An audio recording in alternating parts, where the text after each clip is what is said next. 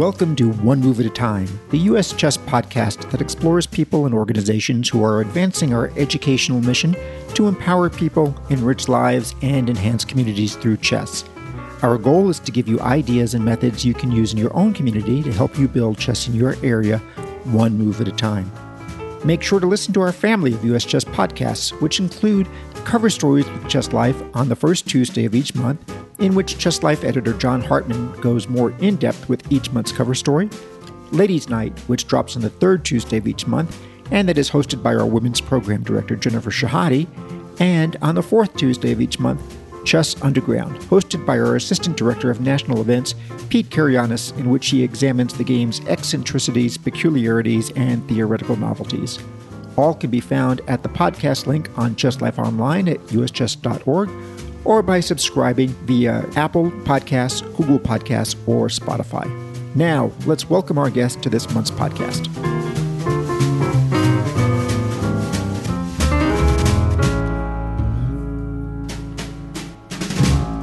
Welcome to the September edition of One Move at a Time.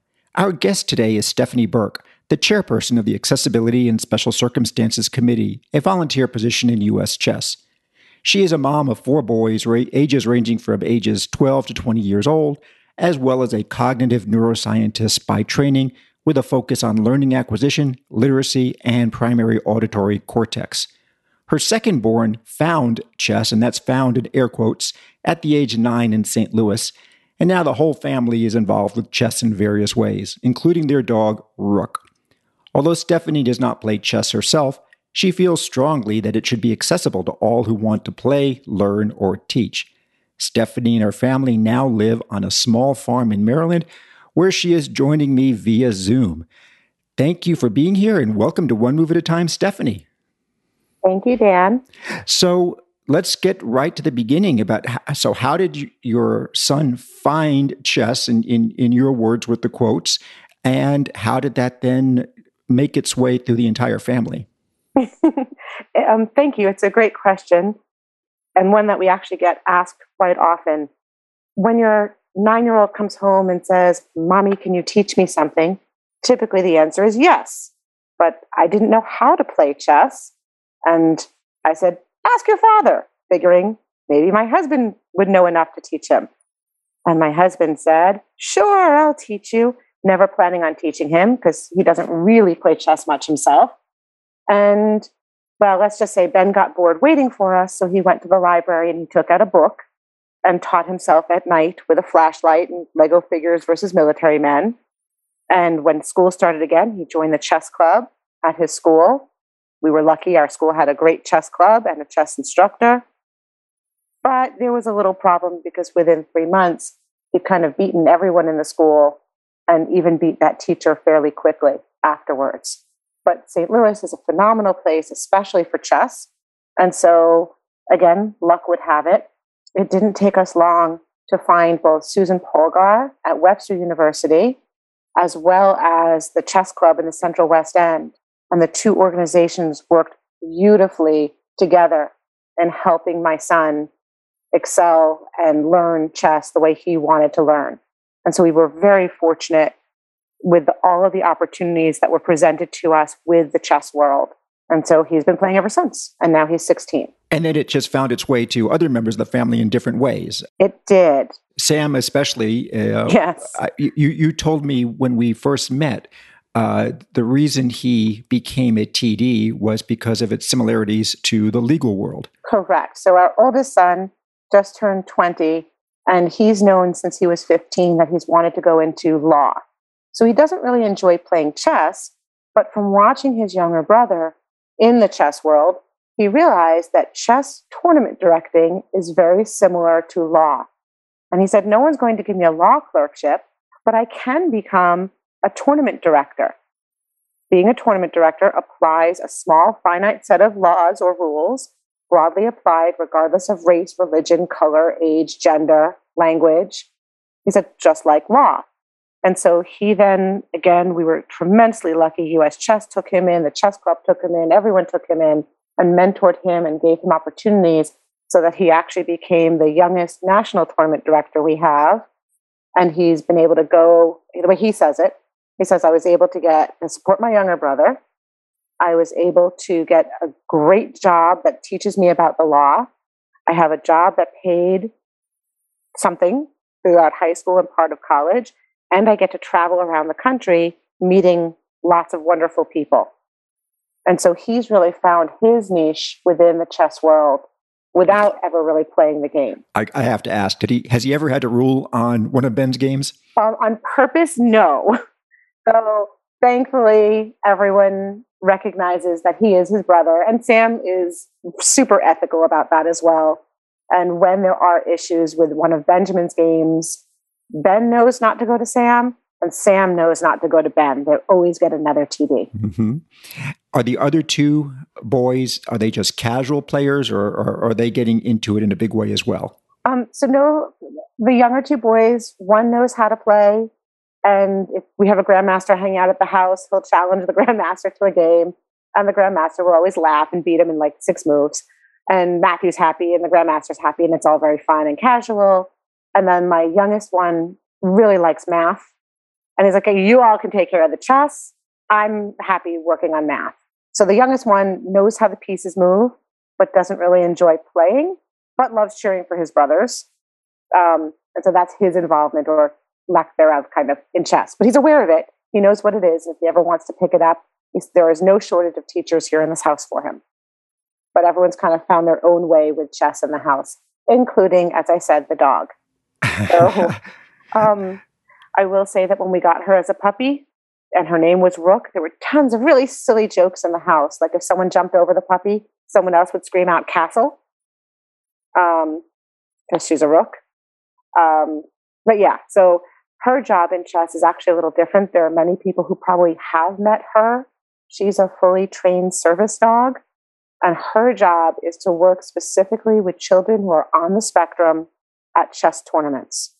We find a number of kids when they when they're in chess and they're in a chess tournament game or tournament and they play the games when they lose the first game they're kind of okay when they lose their second game they're not okay if they go on and lose a third game the escalation process is so extreme and so quick that sometimes they don't even recognize it's happening because of the autism spectrum disorder. And so they can't easily de escalate. So Rook has had thousands of hours of training whereby she can't make anyone feel better. She's not emotional support dog, but she's trained to lay down at the feet of anyone we put her at. And as a child starts to escalate, the dog leans her body closer to say, Hey, Stop paying attention to the chessboard and pay attention to yourself. De escalate now. If that doesn't work, she puts her chin on the player's knee to say, Come on, really, really stop. The game's great, but pay attention to you. And then if that doesn't work, she'll come and find me no matter where I am in the room and switch places with me. And I'll go to the child she was working with, and she'll stay with the child I had just been with. So, this way, the goal is to help a few more kiddos through the tournament in a way that they can enjoy playing. Now, you didn't train the dog. It, it came to you adopted her as a trained dog. No, we trained her. Oh, you did. Yep. So, um, so that that raises all sorts of questions for me. Um, so, first of all, um, any of us who are dog people, we, we've all taught our dogs to you know sit and stay, and, and, those are pretty easy behaviors. Correct. You're talking about very advanced behaviors, oh, and yes. and I can't even fathom how you go about training them to do what you've just described. Can you talk in yeah. in, in, simplistic terms about yes. how that's done? Yes. So for most service dogs, especially the original ones, which were for people who were blind, the dog itself had to pass a personality test and an intelligence screening or trainability screening and a whole bunch of other tests before it could be trained. So when we got this particular dog from a breeder, um, she's a standard poodle, and so she doesn't shed. It's hard to be allergic to her, and she's actually genetically missing the protein in the saliva that most people are allergic to. So it's really hard to be allergic to this dog. And that's why we got her, because I'm allergic to dogs. Um, and so when we went to the breeder to get her, I told the breeder that there was a good chance I would want this to be a service dog. And so we did all the testing on the puppy at that young age before we ever brought her home. So having passed those tests right off the bat, you're also you're talking about a different type of dog right away. Once you have a dog that has tested as being a potential service dog, the training starts, well, at least for a poodle, not really until it's about 12 months old because it's not able to really understand more than your simple commands much before then in a reliable way. Um, we did train her with um, treats. We trained her with verbal commands. She wears a choke collar when she's working, as opposed to a harness, for two reasons. One, she's a smart dog. She's not going to pull on that choke collar. But if she's in a room with 300 people, I have to maintain control of the animal. And so she knows when her choke collar is on, she's working, and everything is tied at that point to what her jobs are. So she was always able to sense when someone was upset. Um, a lot of visual cues, a lot of eye gaze cues, and being rewarded with praise was typically what she preferred rather than treats, which again is important for a service dog because when they're actually doing their job, you can't constantly be feeding them. And so, first, it was pairing the pushing against someone when, for example, a leg was shaking. Then, and basically, we, we went from there to the different behaviors that she might see or experience until she could kind of feel it herself. It was hours, thousands of hours of training, but she likes it. She enjoys doing her job. And anyone who's seen her will tell you that when she's had enough, she actually really does climb up onto my lap like a two year old. And that's how I know, okay, she's done. And we put her somewhere else and let her off work for a while.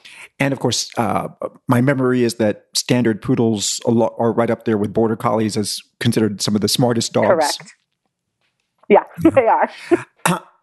and so she's she's worked in Chicago. I think she's worked in Indianapolis. So when we were living in St. Louis, we brought her to several tournaments.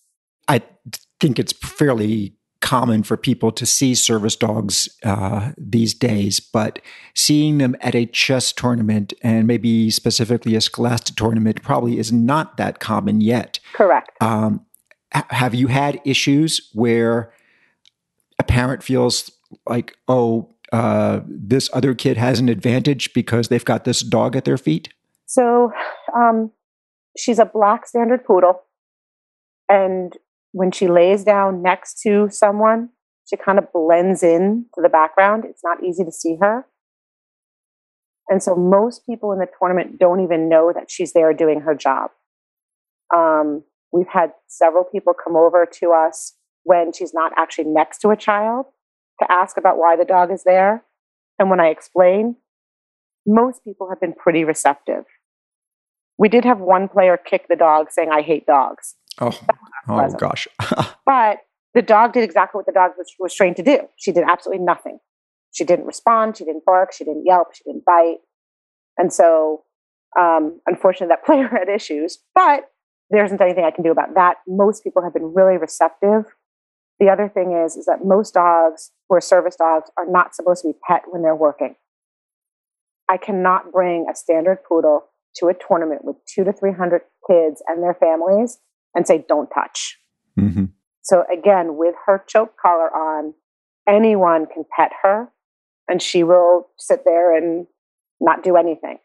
Her regular collar, no, then she's more protective and more dog like. But when she's working, most people, even people who have been afraid of dogs, have gotten to know her and were comfortable with her. So that when they saw her there, they had no problem with it. Was Rook the first service dog you've trained? Yes. But I had neighbors growing up who trained German Shepherds. So I kind of learned from them. Mm-hmm. And then I worked, well, I've been doing experimental psychology for a very long time. And so there was always a lot of work training pigeons and rats and monkeys. And so it's not that hard to condition an animal when you have that background. Yes, yes. Well, I think this allows us to transition very uh, easily into the main reason you're on the show is to talk about the ex- Accessibility and Special Circumstances Committee. Yes. Uh, you're a relatively new chairperson. When when did you be? When were you appointed chair? I was appointed chair a little over a year ago, and so right as the world was shutting down with that delegates meeting, I was asked to step in and become chair. Our leader Janelle Lossoff has been amazing, and she kind of founded the whole committee, which is fantastic. And she and Martha and everyone else on the committee have worked really hard. I was on the committee last year. So when I was asked to chair it this time because of term limitations, it was clear that I would enjoy working with this group again and in this capacity. Let's, yeah. And let's start with just talking about why it's called what it is. Yes. First of all, why the word accessibility instead of disabilities? And then also, let's talk about why special circumstances is added rather than folded under accessibility. Absolutely. So, when someone thinks of a person with a disability, there are two ways of thinking of that person. You can think of the person first, or you can think of the disability first. And US Chess, but our, our committee in particular, feels very strongly in respecting people for who they are. And so when you talk about a player with a disability, we focus on the fact that this is a person, this is a player or a teacher or a coach, and not the defining feature being the disability. And so, with the committee being accessibility, we're talking about the fact that these are ch- people interested in chess who, in order to play like everybody else, may need an accommodation to make it accessible, but they themselves are fully respected as whatever their role is in chess that they would like it to be. And so, when we talk about accessibility and special circumstances, we're actually talking about two separate things. The it's the whole committee was designed to create environments where all players with potentially limiting factors can play together in safety, comfort, dignity, fairness, respect. So the accessibility branch of it does refer to people who have a disability and just need an accommodation to make it accessible. Special circumstances is actually a little different. Because when you think of a disability of any kind, is it permanent? Is it temporary? If you break, if you're a chess player and all of a sudden you break your leg or you get into a car accident or something's wrong and physically you are in a cast and you can't get to the board as easily or you're in a wheelchair, well, that's a special circumstance. It's not a long term disability, hopefully, but it's a special circumstance. It doesn't mean you should stop playing chess. Likewise, if you're part of a religion that allows you to play chess, but maybe not t- not use a clock or anything electronic on a certain day of the week. Well, why should you be barred from playing chess the whole rest of the time when a simple accommodation can be made during that time? That's another special circumstance.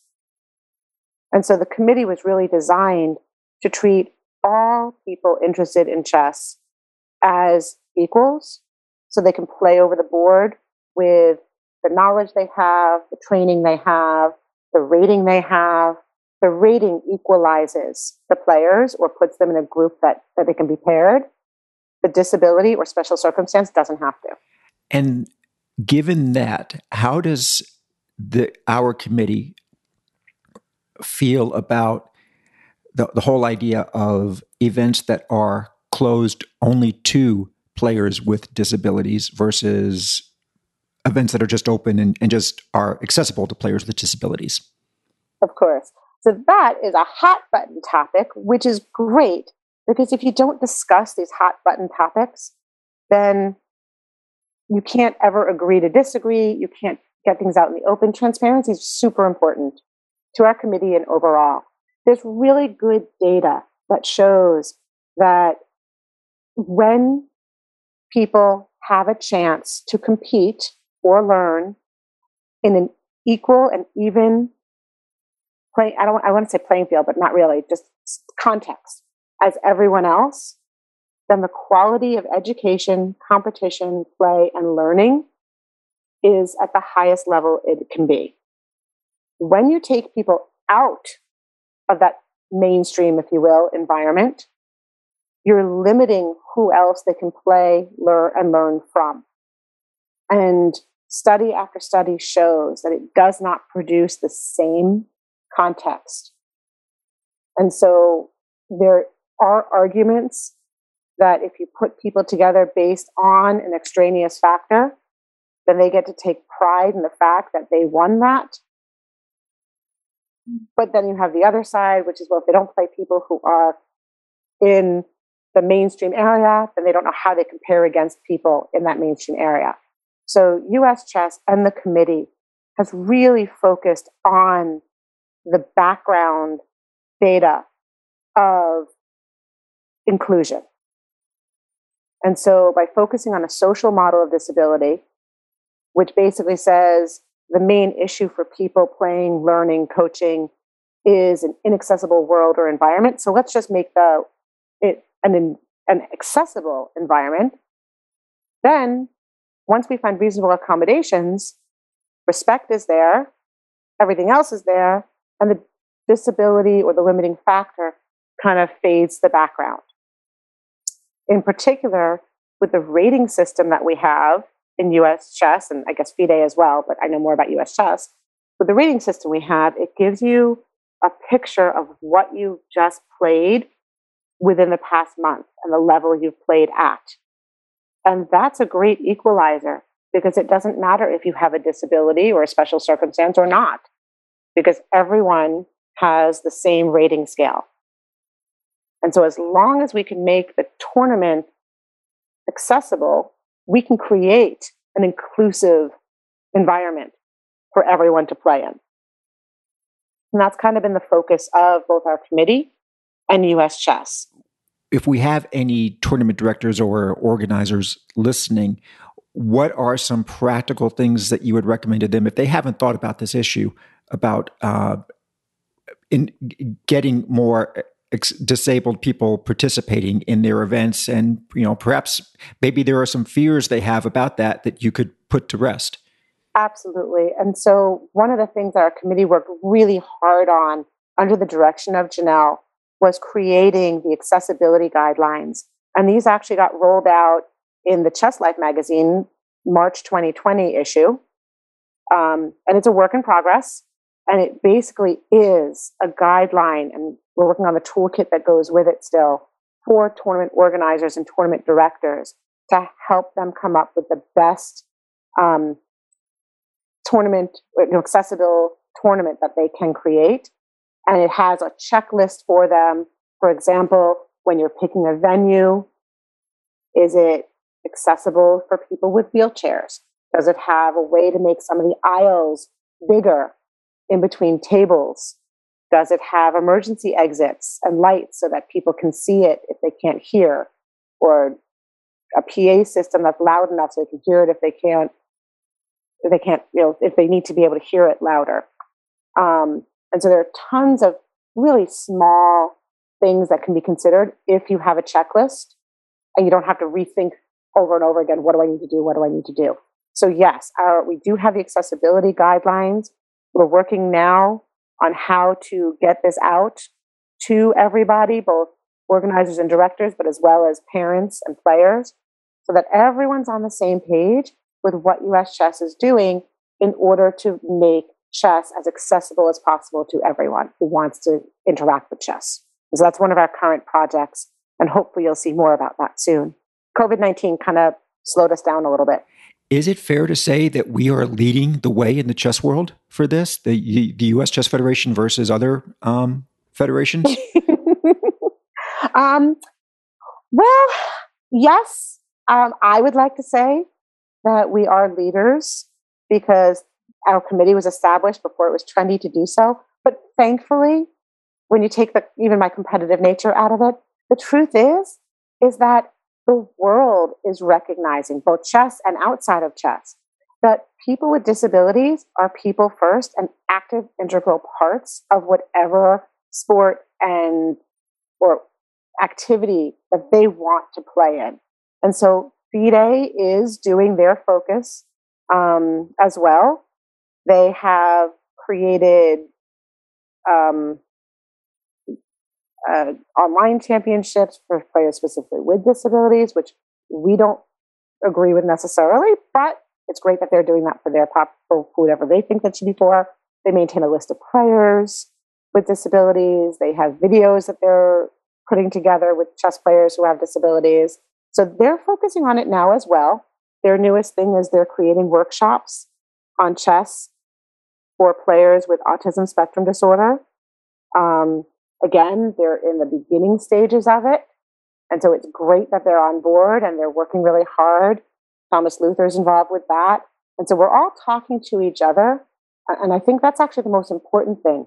While I would like to say that, yes, US chess is absolutely a leader on making chess inclusive, we're actually not the only ones who are focusing on making the activity or sport available.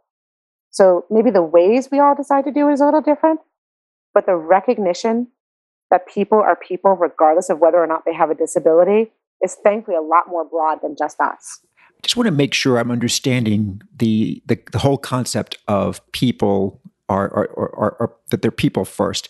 This is a, as opposed to looking at someone and say, "Oh, that's that's someone with paralysis." That's a paralyzed person versus that's a person with paralysis. Right. Right. And so I can say, so I grew up in the deaf community. I've been signing since I was two years old. And so I can say, oh, yeah, that's a deaf person. And for me, that refers to a person with a capital D deaf in the deaf community, growing up deaf, use, uses American Sign Language. And that's not an insult because it talks about a specific established community. I can say that's a person with a hearing impairment. And that the hearing impairment might be considered a disability. That's specific to that area. But then when you talk about, oh, that, the, oh, let me think. Okay, uh, someone who is maybe a below the knee amputee. That's a person with that, that there's that, ha- that half legged person. That's not okay. We don't like that. That's not respectful. But you can say, there's a person, that person over there, the one who has the leg amputated or who is a, has a below the knee amputee. You can say it that way, but the person part has to come first in order for it really to be as respectful as possible because you don't want it to be the disability that defines the person. The person has a disability. Okay, we can work around that. But it's not that there's anything wrong with the person. That makes sense? It, it does. It does. It's, it's just about the way you just flipped the order uh, of a person in a wheelchair rather than a, uh, that that's that kind of made sense to me. Okay, and so for example, FIDE has something out that says the disabled players list. We would never say that. We we might say we have players with disabilities, but we wouldn't cons- call them the disabled players mm-hmm. because that makes them their own group. Does that make sense? Yeah, it, it does. It does. I'm I'm also curious uh, about something you said earlier uh, that you know the inclusion is, is, one of the reasons why this is so important. Yes. And but we just had this enforced experiment put on the whole world where everything got moved online for the previous you know 12 18 months yes um, on the one hand you might think, oh, this might have been of benefit to the disabled community because you know they they had the the aid of electronics and such uh, for for access. But on the other hand, I wonder, was it a step backwards for people that really like being included in in person chess tournaments? Yes. So it's interesting. We when we came up with the guidelines, the accessibility guidelines, we didn't have a large section on online play for people with disabilities because I don't think we ever considered the fact that all chess would be forced to move online. And so, even considering, well, what does it mean for someone with a disability to play online? Does it really equal the playing field? And a lot of times it actually doesn't. We have had people with, who need to get up to use the bathroom more frequently for whatever special circumstance. But when the rules came out saying that you couldn't get up from the board, that all of a sudden meant that they couldn't play in the online tournaments because they couldn't sit for that amount of time without getting up to use the bathroom. Whereas in an over the board tournament, no one makes you sit in your seat for three hours. But with a camera on you, you had to do that. And so, in that regard, we lost people with, dis- with certain disabilities because they couldn't play under the constraint of only sitting there with the camera watching them for that length of time. And there were a number of cases like that where all of a sudden it was like, oh, wait a minute, what we thought might be more accessible because now it's online wasn't necessarily the case. And so we're still in the process of trying to figure out in what ways are players with disabilities affected and what accommodations do they need in order to be able to play online. Now, as chair for a year, and you were uh, previously on the committee before that as well. Uh, at, at, this point, we we must have enough history that there there can be some accessibility stories that you find particularly compelling. You can share. of course. Um, so we try and maintain confidentiality, and so and we try really to not showcase the quote unquote special group because again, it's important for people to understand that just because someone has a disability that they're dealing with, it doesn't make them, well, unique in story, drama, um, inspiration type situations. And so rather than specific stories like that, I will tell you that I did go to a tournament relatively recently. It was in person, and I was looking around the room, and there was near an entranceway one chair that was higher up than all the others. It was like a bar stool height as opposed to um, a normal lower chair. And I watched just to see what would happen. And sure enough, there was a player who came in with a disability. Turned out he had mobility issues and he couldn't easily get down into a lower chair. But with an, a raised chair that was near an entranceway, he was able to play the game just like every other chess player in that room. And it was so simple. It didn't cost the tournament director anything to just put in a different chair and seat him at a board that was close to a door. And by doing so, that made the tournament both accessible and enjoyable for this player. And I hear of many situations like that, such that once an organizer or a TD knows that the simple that the solution is so simple, they can do it and they do do it. And it just it brings more people who are interested into our community. And those are the things that we love. Yeah. Now, change is hard on people. And I I'm wondering if the guidelines uh, address this at, at all. You know, there there must be people who who feel, oh, you know, he's got an advantage because he's sitting in a bar stool looking down on the board this way. you know, if, if someone complains to a tournament director about uh, something like that, I mean, is this addressed in the guidelines? And if not, you know, what, what would be your recommendation on, you know, how to educate people on this? You know chess players all too well, don't you? So, um, not only is it addressed in the guidelines, but it's actually in the US chess rulebook. The US chess rulebook has a specific rule, and my oldest son can tell you what it is. I don't remember the actual page and numbers, but it basically says that whatever accommodation a player has, his opponent can ask for the same accommodation. And so, therefore, if a player who is playing against the player who needed the higher chair and said, I want a high chair too, the TD needs to go and get a second high chair for the opponent. And that has happened, and it's okay because at that point, it's really not a big deal. And the goal is for everyone to play.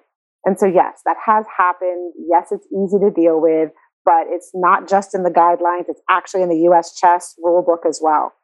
And so our guidelines work well with the US chess rules and never against. We work collaboratively in that way, and we make suggestions that tournament directors can use and TDs can use and also have backed up by US chess rules.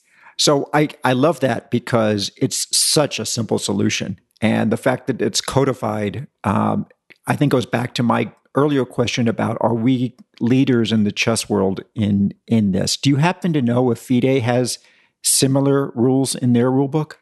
I actually am not sure. So that was on my list of things that I was going to ask Sam to do was to look at the FIDE because he has his FIDE arbiter certification as well. And so I have not really looked much at the FIDE rules. I know a little bit, but not as much as I would need to. And so um, at this point, I cannot tell you the answer to that, but we will definitely be figuring that out. Right now, I'm just incredibly proud of US chess and the people who have worked so hard to get all of these rules in place even before they fully knew what the demands might be. And so I don't know about anyone else, but I'm really proud of us. Oh no, I, I think you should. I, I'm proud to be associated with an organization that that has been so proactive in this area and you know made a direct difference in people's lives. Yes. Now I will also say that when we ask tournament organizers and directors to help make tournaments accessible, we're actually not putting all of the responsibility on them. We also ask the players who do have a disability that needs an accommodation or wants an accommodation to do their part as well. So the only way this can work is if it's a team effort. And so, for example, addressing my own community, if there is a per- if there's a player who's deaf and wants an ASL interpreter, they need to ask for that interpreter in enough time for the tournament organizer or director to find the correct interpreter, find the funding for the for the correct interpreter, so that it's not so it's a reasonable accommodation. So we can't have a person who's deaf come in the day of the tournament and say, "Hey, I need an interpreter." In like hmm, five minutes when the round starts. That's not a reasonable accommodation. And so, by again getting the communication between the player with a disability and the tournament organizer or director. By sharing that responsibility, again, there's collaboration and there is an increased ability to get the inclusive aspect taken care of. So, before I get to my closing question for you, is there anything about accessibility in special circumstances um, that we didn't discuss that you want our listeners to know about? Um, Actually, yes, I think there is.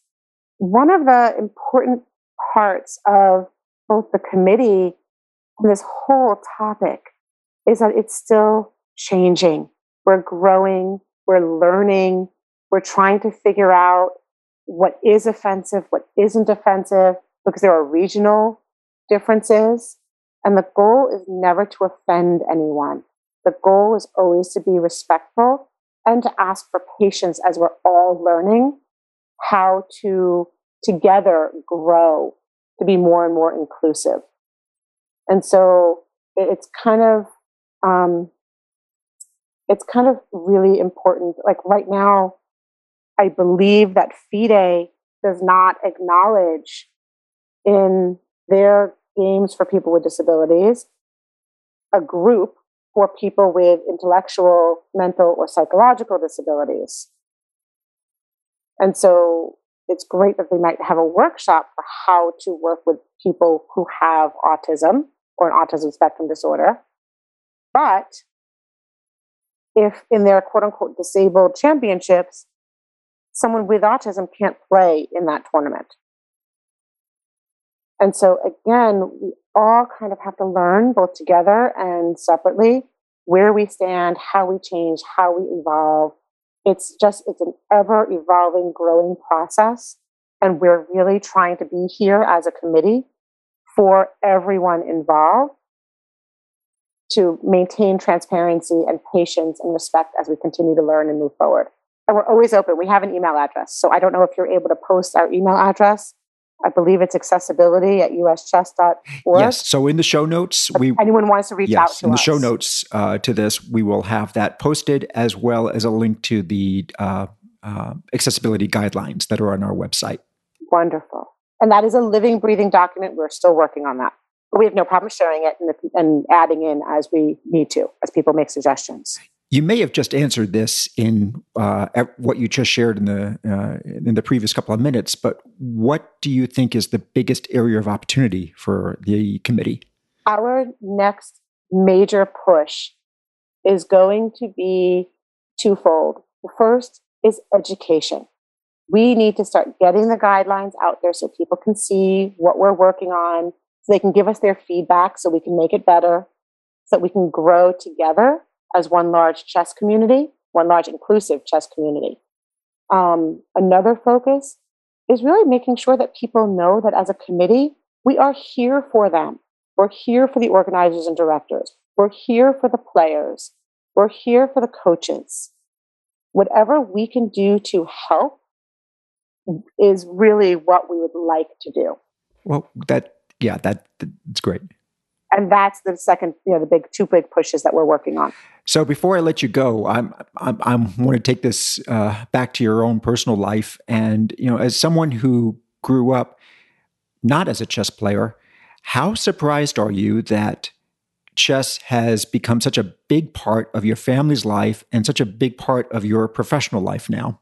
Um, yes, it, it's actually it, it's something that absolutely boggles my mind. I had no idea that a board game could teach so many life lessons and could teach and provide so much in different ways. So the chess tournament directing, when my son applied to colleges, and he was able to put this on his college application, and he was able to use aspects of it in his college essay. He's not even playing, but he's learned so much. I never ever would have thought that was possible. For my chess player, we've learned a ton of lessons that I apply off the board as well.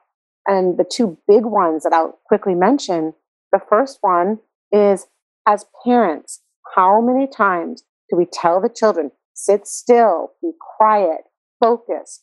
If it's not quiet, if you're not paying attention, you can't learn well, play well, train well.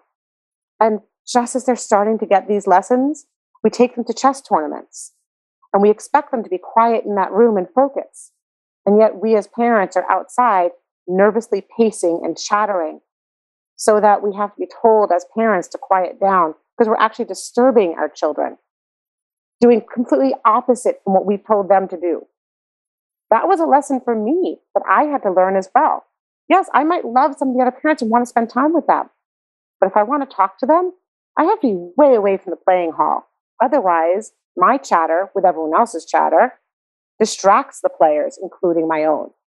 So that was a lesson that even I had to learn and I and still see happening regularly at tournaments. The other lesson that again applies off the board is rating points. We got caught up in the whole rating point thing for a while too.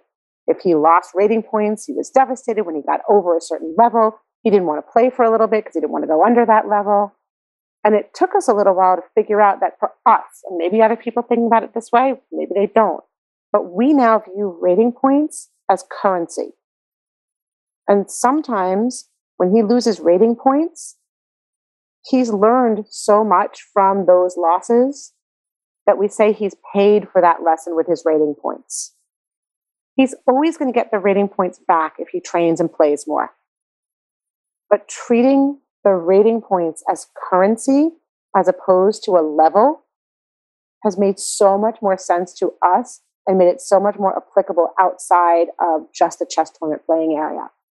And so when I think about what chess has done for our family, both on and off the board, I cannot be more grateful to US Chess and to the chess community for really helping me raise my kids and grow our families' ideas and values and experiences. That idea of using rating points as currency in that manner, uh, that's a little bit of brilliance that I've never heard before. did you guys come up with this completely on your own or is there did you borrow it from someone? Oh no, no. I I I don't, I try not to take credit for things, but this is one I can take credit for. I was really annoyed when Ben did something goofy because I had just paid a lot of money for a tournament. and it was a lesson which I thought he should have known already because I don't play chess. So what do I know? And I had to take a deep breath so I didn't get angry at him. And I said, what do these rating points mean anyway? Well, the rating points was quote unquote money he just spent. I have the money I spent, but he doesn't really understand money I spend. But he understood losing those rating points. And it was at that moment that I equated the two as currency. And I said, okay. And then we kind of ran with that analogy and built on that analogy. And there are some tournaments that he plays where he doesn't win money, but he gets a few rating points. And he, again, for him, that's the same thing as money for me. And so for us, the analogy works well, but I kind of came up with that so I didn't get mad at him. well, Stephanie Burke, thank you so much for joining us on this edition of One Move at a Time. Uh, this was a wonderfully wide ranging discussion, and I've certainly learned some things about accessibility that I did not know before we started talking. I hope our listeners the same. So, again, thank you for appearing on the show. My pleasure. May I just say one last thing? Absolutely. We have an amazing committee. And if I can, I would just like to say who's on it because they've worked so hard both over this past few years and I know working in the coming years as well. And so if I can just quickly say who's on it so people have an idea, clearly I'm on it. Judith Stare from California, Janelle Rossoff, Martha Underwood, Ryan Velez, David Day, Carol Meyer is on our committee, Michael Agner, Jim Thone, Thune, and then we have two new members as well. And I will ask if we can talk about them the next time some more, but we have uh, Lewis Reed and our new liaison. So, um, again, I could not do what we're doing without this amazing committee working together. And so, if anyone sees any of them, hopefully they'll thank them as well for all of their hard work. And I'll, I spoke to uh, Martha on this show two years ago. I'll also include a link in the show notes uh, to, to that episode. But everybody, please listen to that show after you listen to this one. yeah, so, again, Stephanie, thank you very much. Thank you. Okay, bye-bye. Bye.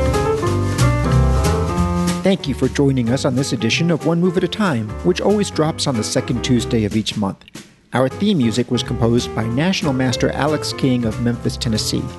Our podcasts are produced and edited by Jason Andre at Seven Season Films Photography and Media.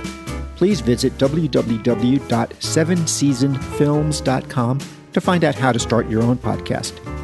Our sister podcasts at US Chess are Cover Stories with Chess Life on the first Tuesday of each month, Ladies Night, hosted by Women's Program Director Jennifer Shahade on the third Tuesday of each month, and on the fourth Tuesday, Chess Underground, hosted by our Assistant National Events Director, Pete Karagianis.